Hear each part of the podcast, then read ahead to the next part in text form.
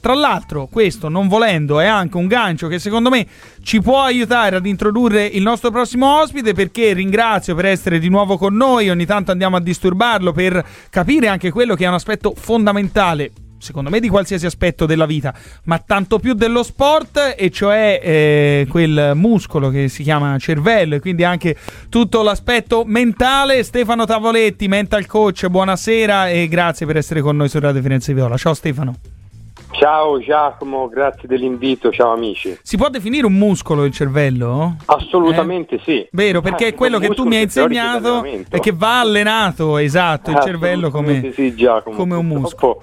Purtroppo spesso pensiamo che sia un qualcosa che si allena due o tre giorni e poi si mette da una parte, eh. ma invece no, richiede lo stesso tempo che richiede il fisico, pari pari. Allenamento costante e quotidiano. Ehm, nel chiederti chiaramente quanto è importante l'aspetto mentale nel calcio, restringiamo, però questa domanda è retorica, direi, perché è fondamentale, ce lo dimostra ogni singola partita.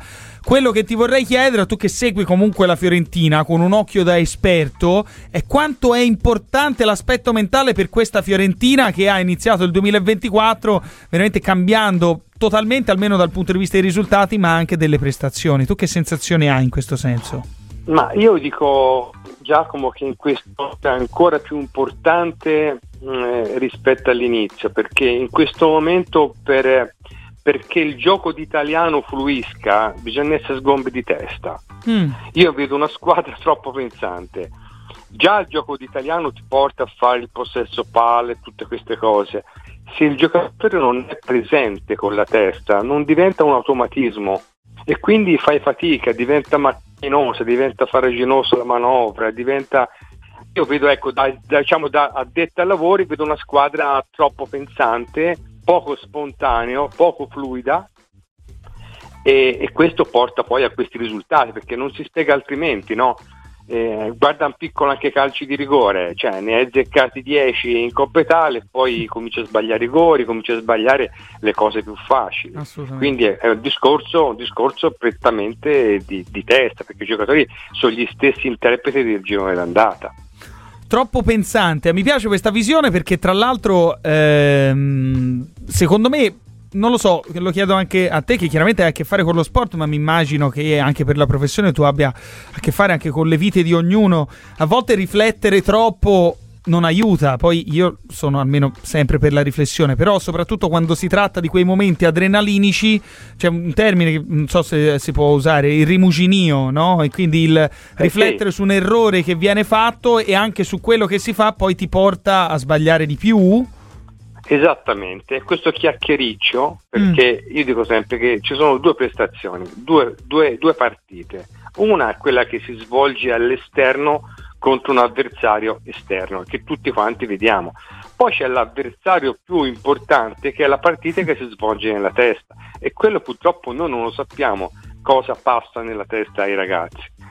Quindi è chiaro che in quel momento lì, detto bene te, cioè viene a mancare l'istinto perché la parte che poi comanda il tutto è la parte inconscia della mente, si, si sta troppo a pensare. Poi ci sono degli sport molto più pensanti, razionali, eccetera. Mm, tipo? Eh, tipo il golf, ad esempio, che, che, uno deve immaginare dove la traiettoria che deve far fare, ma il calcio detto bene te non c'è tempo per pensare troppo.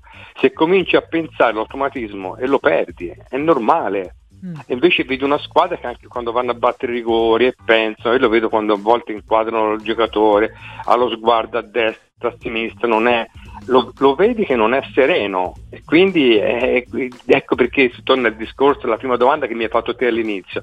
La mente va allenata, anche queste interferenze va allenata. La Fiorentina in questo momento ha tante interferenze, mm. interferenze di origine e la stampa, la pressione, il tifoso e, e, e questi, questi, avversari che, che ora c'è un calendario difficilissimo, sono talmente tanti pensieri che prendono il sopravvento sulla parte istintiva e quindi vai a bloccare, vai a minare quella che è la, la, prestazione spontanea, perché questi sono giocatori che, io vedo giocatori che saltavano facilmente l'uomo e ora invece fanno fatica anche a saltare l'uomo, cioè Però, però, italiano che cosa può fare su questo? Cioè, te, te, la butto lì che è una delle riflessioni, tra l'altro ci fanno anche spesso gli ascoltatori, sui giorni di riposo, ad esempio. No? La Fiorentina ora, vero, gioca lunedì prossimo, però eh, comunque gli è stato concesso due giorni di riposo, lunedì e martedì, diciamo anche dopo un risultato, l'ennesimo non, non soddisfacente. È, è, una delle cose, de, diciamo, delle azioni, delle contromisure che può prendere italiano, quello di alleggerire un po' il Ma carico? Senti Giacomo, nessuno conosce la squadra meglio di, di Vincenzo Italiano, mm. quindi è come quando ha detto lui gli è piaciuto l'atteggiamento no, del, del, primo tempo, sì. lui sicuramente o è una provocazione oppure è veramente che lui ha captato dei segnali che magari il tifoso l'addetto ai lavori non, non, si è reso conto mm. e quindi vuole fa, gli lo, sicuramente gli vuole far sentire la sua vicinanza e vuole allentare un po' la pressione, allentare la pressione ti do due giorni e speriamo un bene, si tratta di dire speriamo un bene. Ecco. Perché non è detto che, che poi, io secondo me sono più per la parte pragmatica, io da tanto dico che che in determinate situazioni vanno allenati, ci vuole un professionista per allenare determinate situazioni, per prepararci anche in queste crisi eh, di, di, di, di, ansia, di, non saper gestire la pressione e tutto quanto. Mm. Però Uh, può darsi che possa anche far bene, cioè come, come, anche può darsi che anche il calendario che arriva ora alla Fiorentina può darsi che tutti dicono la Fiorentina farà 2-3 punti nel prossimo, nelle prossime 7-8 partite, può darsi che invece possa esserci una svolta, no? non lo sappiamo, è molto tutto racchiuso nella mentalità dei ragazzi. Certamente in questo momento, magari non avendoci strumenti a disposizione, l'italiano dice ok, allento la pressione, faccio fare due giorni di relax, di riposo, ti faccio vedere che io sono con te, che io credo in te e datemi un segnale. Mm. Però non è detto, bisogna poi vedere alla resa dei conti.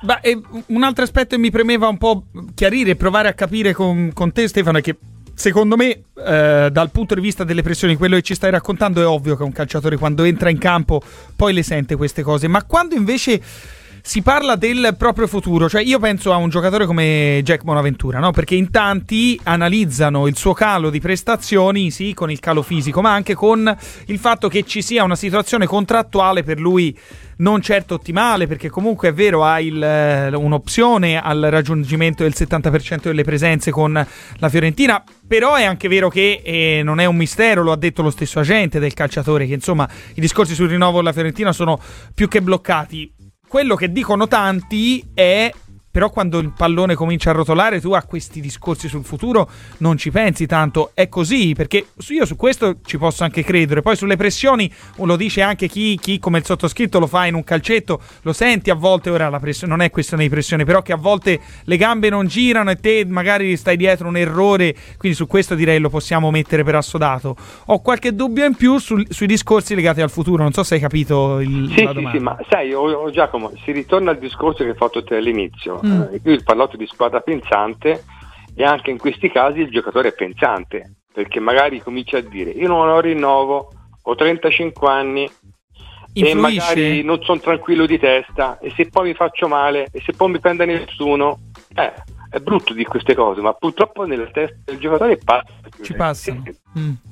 Perché così, perché quando uno ha il rinnovo dice sono tranquillo eccetera. Poi ci sono giocatori che invece non ci pensano, vanno avanti, sono professionisti, anche gli altri sono professionisti, voglio dire, ci sono altri che magari pensano e quando cominci a pensare, fa tutte queste lucubrazioni mentali, è chiaro che va a discapito del tuo rendimento. Sì, e poi chiudo, chiudo, con una domanda su un altro singolo. Tra l'altro, so che tu segui diversi calciatori, ma questi su cui ti sto coinvolgendo non ti riguardano, quindi penso tu possa eh, parlare piuttosto liberamente. Un giocatore che fa molto innervosire la piazza è un giocatore come Riccardo Sottilla, perché è da 5 anni che fa vedere sempre grandi qualità, però poi le fa vedere, ma non a sprazzi, a iper sprazzi. Cioè fa una partita contro la Salernitana in cui fa un gol che per farlo devi per forza avere delle qualità che sono sopra la media, e però poi fa tutta una serie di partite che, non, che, che, che, veramente si fanno fatica a spiegare. Quindi ti chiedo, tu come ti spieghi questo tipo di prestazioni a parte un calciatore come Sottil? E se a un certo punto forse uno deve anche dire, va bene, eh, non, non, non magari anche solo questo ambiente, eh, mettiamola così, nella maniera anche forse migliore che si può mettere per un calciatore, cioè a Firenze uno come Sottillo non riuscirà mai a rendere per le qualità che ha. Ma sai, sottile come ci sono tanti giocatori certo. nel nostro panorama calcistico nazionale che hanno questo talento, no?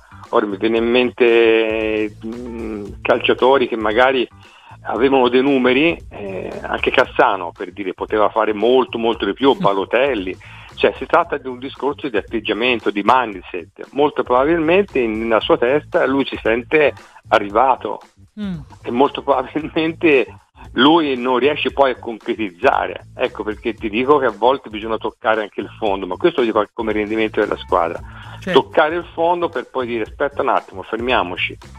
Eh, io ho dei numeri, eccetera, però non riesco, quindi sono son del parere che a volte ecco, anche a osannare troppo un giocatore. Io ho visto anche l'altra settimana tutti questi elogi verso Gallo Pelotti, abbiamo finalmente mm. abbiamo trovato il centravanti, ma non si può, non possiamo basarci su una partita, sono tante le dinamiche che bisogna vedere a lungo termine.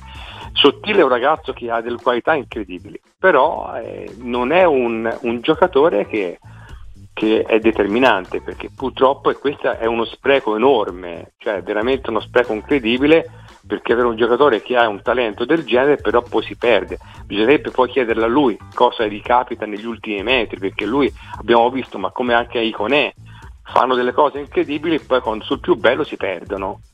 E quello, eh sì. quello purtroppo rientra un po'. Nella Fiorentina ce ne sono diversi che, che, che, fanno così. Sì.